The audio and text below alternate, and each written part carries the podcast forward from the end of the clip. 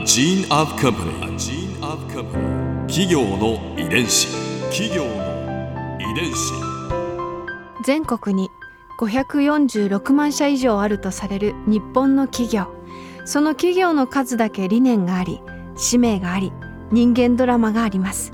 この番組では様々な企業のトップや社員の方にお話を伺いながら、成長する企業の DNA を解明していきます。企業の遺伝子ナビゲーターは私、知花クララとクオン株式会社代表の武田隆さんです。武田隆です。よろしくお願いします。本日は株式会社河内源一郎商店4代目河内源一郎山本文成さんをお迎えしております。よろしくお願いいたします。よろしくお願いいたします。今回は河内源一郎商店の今とこれからについて伺います。企業の遺伝子、今力を入れていることにはどんなことがありますか？今であれば医療への応用ってところとしてやっていることが1個ありまして、不妊治療への貢献ですね。麹菌で、はい、麹菌で効果があるんです、はい、これが男性の不妊に効果がどうもありそうだと、WHO のデータによりますと、先進国の男性の精子50年前と比べて約半分になっているというデータがあります、日本のデータではないので日本人全員というわけじゃ多分ないんですけども、どんどん精子数減ってるよっていうことは言われてますんで、中にはその精子自体が奇形もあったりするというのを北里大学の先生がすでに発見されていらっしゃいまして、でなぜかその先生、麹のことをご存知で、ぜひ実験に使わせてくれと、他にも言ったと思うんですよね。他の健康食品系統にも、医療費も高騰しちゃってるので、薬でどうにかっていうよりは食品で何とかしたいっていうことが元々に多分あったと思うんですけども、で研究をされて、実際に当然ネズミの試験です。まだ動物実験です、けども良好な結果が出ていて、この前は学会発表をされました、で今度は論文書こうっていう話になっていて、で、効果があることは分かっていて、で次はその麹に含まれているどの成分が効果があるんだろうってところにもう次は移ってます、なので、一つの成分が効いてるのか2つ3つが効いてるのかちょっと分からないんですけども、そこまで入り込んでくればリアルに医療の方に持ち込めるなと。で第1段階を突破して今第2段階に突入中っていう感じなんです。なんか可能性が広がってますね。そうですね、私の方では別のやっぱり医大と提携していまして、傷薬ですね。傷の予防なんですけども、麹を取ることによって、傷の治りが早くなるっていうのがあって、これ実感として感じてるんですよ、うちの3代目もそうなんですけども、怪我すると治りが異常に早い、僕も治りが異常に早いで、お酒の麹作りの連中も異常に早いんです。やけどをした時に、例えば熱々のこうラーメンのおつゆなんかをジャーってこぼしちゃって、あちーってすぐ冷やすんですけど、大体全部治るのに2週間ぐらいかかったりするじゃないですか。皮も剥がれて、水ぶくれがポクできて、その水ぶくれが剥がれて、もう普通にそこが元の皮に戻るまでに2週間ぐらいかかると思うんですけど、程度によりますが、1週間ぐらいで元に戻るんですよ。ちょっとコツもあるんですけどね、やけどした時にはがっつり冷やせが正解なんで、そのがっつりが普通10分15分なんですけど、数時間レベルで冷やすっていうのはあるんですよね、これ医療界でもあんまり知らない人ばっかりです、もしやけどした人がいたら試してほしいんですけど、これでもかっちゅうぐらい冷やしてください、凍傷にならないレベルで一日中冷やすがいいです、氷水に手突っ込んで冷やし続ける。なんか流水でっていう、流水でも流水じゃなくても全然どっちでも OK なんです。あ、そうなんですね。流水の方が冷たいっていうだけなんで、ちょっと医者っぽいところ見せてですね、ですけども、すごいですね。他にも家畜ですね。今飼料餌代がすごい上がっているんですけども、麹をちょっと家畜の餌に混ぜると家畜がですね体重の増え方が大きくなるんですよ。ちょっと早めに出荷できる。へー。本当にっていうところなんですけども、本当なんですとしか言いようがないので、本当です。これはもう使ってらっしゃるところが多々あって、実は焼酎用の麹の売り上げよりもそっちがもう上になりました。皆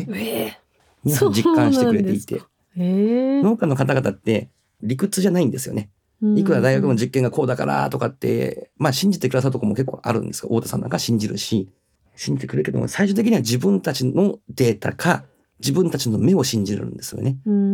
これを食べさせて、牛さん、豚さんがどう変わるかっていうのを自分の目で見ないと信じないんですよ。最終的には。でも使われると、動物たちの血やが良くなって、急になんか元気良さそうになるなって分かるそうなんです。まあ、そこもプロですよね。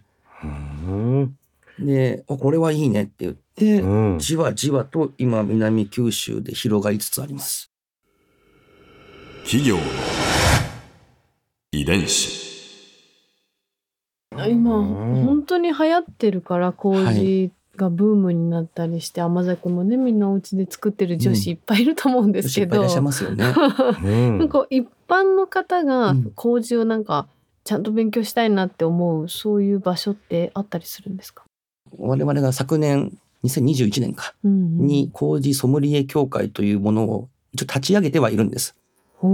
ただちょっとパツンパツンで、今はですね情報発信だけでアンド麹って言って、英語のアンドに漢字で麹っていうので検索していただけば出るんですけども、そういうサイトで麹についての情報発信だけを現在してるんですが、今年末か来年ぐらいにはちゃんとした麹の知識と作り方をお教えするようなシステムを作っていきたいなと、なんか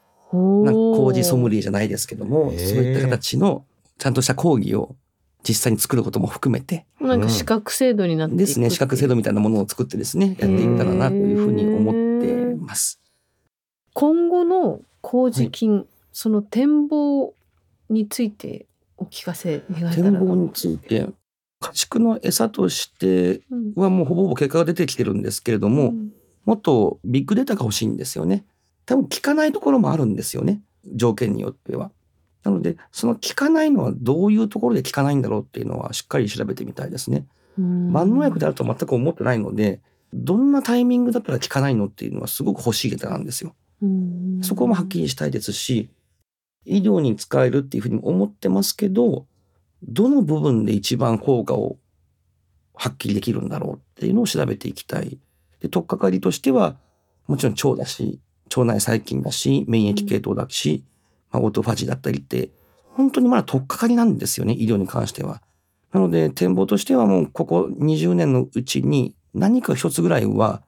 医薬品まで持っていきたいなと、麹の何かをですねっていうのは展望として持ってはいます。じゃあ最後の質問に、参りたいと思います。これは皆さんにいつも伺ってる質問なんですけれど、100年後の未来、河内源一郎商店はどんな会社になっていると思いますか？またはどんな会社になっていてほしいですか？麹といえば河内さんと日本中の皆さんに言ってもらえる企業になりたいです。そしてまあ海外の方々、世界の方々に日本は麹があっていいよねと言われるようになりたいですね。日本の素晴らしい財産であるというふうに私自身本当に今思ってますので、その麹の良さをどんどん解明して、で利用先を探していって世の中の幸せを作る一条になればなと。でそこはもうちょっとね、自分の野望ではないですけども、麹の中心にいたいなと思ってます。でも日本にしかないわけですよね、世界のヒーローになれますよ。なりたいですよね。なりたいですよ。楽しみですね。ありがとうございます。頑張ります。ここでクララズビューポイント。今回印象に残ったのはやはり楽しみですね、この麹の医療における可能性。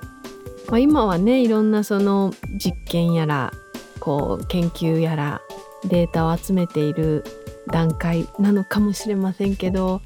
その先に広がるものっていうのはなんかいろんな人をこうハッピーにするような未来があるのかなというふうに思いました。今4代目の現在地がきっと10年後20年後5代目になる頃には何かしらの実を結んでいるんだろうなっていう、時間はかかるのかもしれないですけど、もうまさに今その種作り種まきの段階なんでしょうね。いや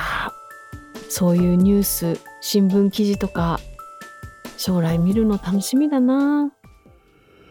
企業の遺伝子。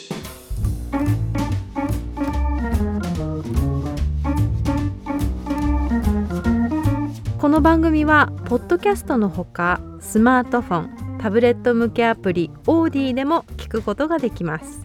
お使いのアプリストアからダウンロードして企業の遺伝子のページにアクセスしてみてくださいね。それでは来週もまたお会いしましょう。企業の遺伝子ナビゲーターは私知花くららとクオン株式会社代表の武田隆でした。